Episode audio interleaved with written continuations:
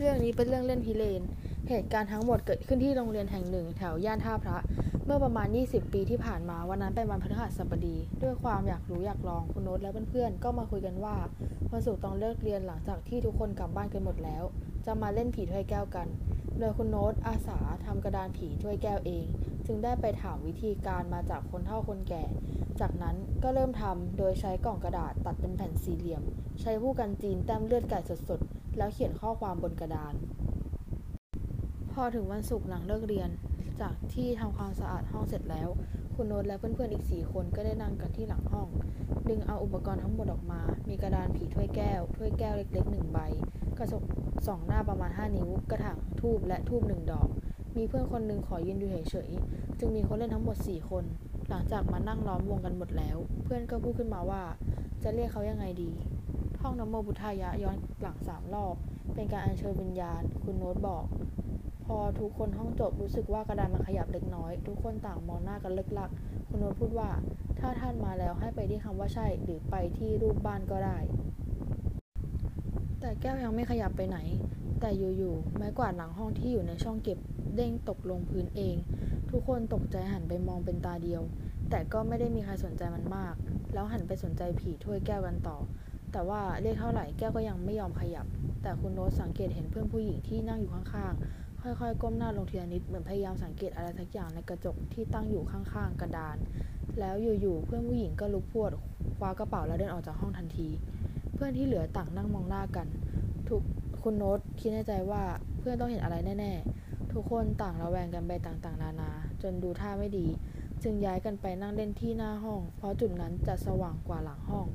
จากนั้นก็เริ่มท่องใหม่กันตั้งแต่แรก แต่คราวนี้แก้วขยับเคลื่อนที่โดยที่ไม่สามารถรู้ได้เลยว่ามีใครแกล้งขยับมันอยู่หรือเปล่า ลักษณะแก้วจะวนเร็วมากจนไปหยุดที่อักษรรอ ด้วยความรู้สนุกคุณโน้ตจึงได้ถามไปว่า ถ้ามาแล้วจริง ๆ เพื่อนผมมันใส่กางเกงในสีอะไรแต่ความรู้สึกขณะนั้นเหมือนแก้วมันพยายามจะพลิก ทุกคนจึงช่วยกันกดไว้ แล้วก็ถามกันว่าเป็นฝีมือใคร จะแกล้งกันหรือเปล่า แต่จังหวะนั้นก็ได้ยินเสียงอะไรบางอย่างกิ้งเข้ามาทางหน้าต่างหลังห้อง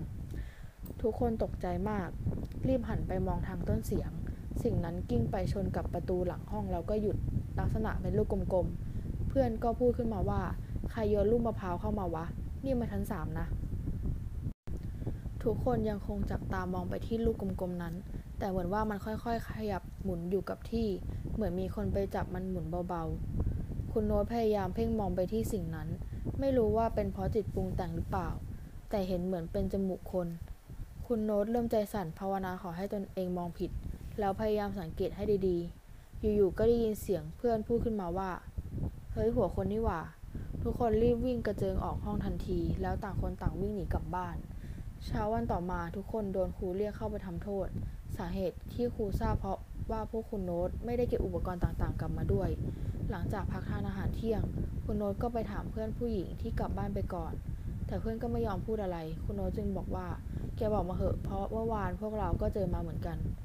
เพื่อนผู้หญิงก็บอกว่าถ้าเราเล่าให้ฟังเราจะเจออะไรไหม ทุกคนมองหน้ากันแล้วบอกว่า เราเล่าให้แกฟังแล้ว แกก็ต้องเล่าให้เราฟังบ้างสิ พื่อนก็เล่าว่าตอนที่กำลังท่องอัญเชิญวิญญาณกันอยู่นั้น ก็ได้ยินเสียงผู้หญิงหัวเราะเสียงคล้ายๆ ตุ๊กแกร้อง แต่เธอมั่นใจว่ามันเป็นเสียงของผู้หญิงอย่างแน่นอน เธอจึงได้เหลือบไปมองในกระจกก็เห็นเป็นมือหนึ่ง ลักษณะขาวซีดค้ำๆเนาะห้อยลงมา แตะที่กลางถ้วยแก้ว เธอจึงได้ก้มลงมองต่ำๆผ่านกระจกด้วยความกลัว ปรากฏว่าเห็นเป็นร่างผู้หญิงผมยาว ใส่ชุดม้อห้อมสีค้ำเปื้อนโคลนขาทั้งคู่ชี้ตั้งไปบนเพดาน นิ้วมือแตะลงบนถ้วยแก้วคล้ายๆท่าหกสูง จากนั้นร่างนั้นก็ค่อยๆ หันตัวมาทางเพื่อนผู้หญิง ใบหน้าสีเขียวค้ำ ตาเหลือกมองไปตรงกระดาน และริมฝีปากสีดำที่อ้ากว้างคล้ายพยายามจะพูดอะไรบางอย่าง หลังจากเลิกเรียนคุณโนจึงได้ชวนเพื่อนทุกคนไปปรึกษาพระที่วัด ในขณะที่กำลังเดินออกจากโรงเรียนพานลงเดินมาพูดว่า เป็นไงล่ะพวกเอง ใครเขาให้เล่นกันช่วงโพเพคุณโนจึงถามกลับไปว่าทำไมหรอครับลุง พิธีกรรมที่ทำเฉพาะตอนเย็นก็คือการสวดศพแล้วรู้หรือเปล่าช่วงที่วิญญาณเขากำลังเดินผ่านไปมา พวกเองเลือกใคร ถ้าเขาผ่านอยู่แถวนั้น เขาก็หมาพวกเองกันหมดคำโบราณที่เขาพูดกันว่าตะวันทับฟ้าก็คือเป็นช่วงเปิดกับปิด แล้วเองรู้หรือเปล่า ทุกวันนี้เขาตามพวกเองอยู่ เพราะพวกเองไม่ได้เชิญเขาออก แล้วเขาจะไปไหนได้ พานลงว่า คุณโนใจหายแวบรู้สึกขนลุกทั้งตัว พาลมพูดต่อว่ารู้ไหม ตอนเที่ยงที่พวกเองนั่งกินข้าวอยู่ข้าเห็นเขานั่งแย่งข้าวพวกเองกินอยู่บนโต๊ะ รีบไปหาหลวงตาซะให้ท่านช่วยก่อนที่จะเกิดเรื่องไม่ดีขึ้น พอไปเจอหลวงตาที่วัดท่านก็พูดว่า เองอย่าเพิ่งเข้ามารอข้างนอกก่อน คุณโน้ตกับเพื่อนๆก็งงจึงถามหลวงตาว่ารออะไรครับหลวงตาข้าไม่ได้หมายถึงพวกเองข้าหมายถึงผู้หญิงที่เดินตามพวกเองมา หลวงตาบอก คุณโนตรู้สึกเสียสันหลังว่าหันไปมองข้างหลังแต่ก็เจอแค่ความว่างเปล่า หลวงตาท่านก็ถามว่าเองไปทำอะไรกันมา คุณโนตจึงเล่าเหตุการณ์ให้หลวงตาฟังท่านบอกว่า ตอนนี้ไม่ทัน เดี๋ยวข้าจะผูกสายสินข้อมือให้ แล้วพวกเองก็กลับไปกันก่อน พรุ่งนี้ตอนเช้าค่อยมาใหม่ หลวงตาจะทำบังกุศลให้ หลังจากที่คุณโนตและเพื่อนๆเข้าพิธีบังกุศลแล้ว ก็กลับไปใช้ชีวิตปกติเหมือนเดิม ส่วนผีผู้หญิงหลวงตาท่านก็ได้ทำพิธีสวดส่งวิญญาณให้ และนี่ก็คือเรื่องราวทั้งหมด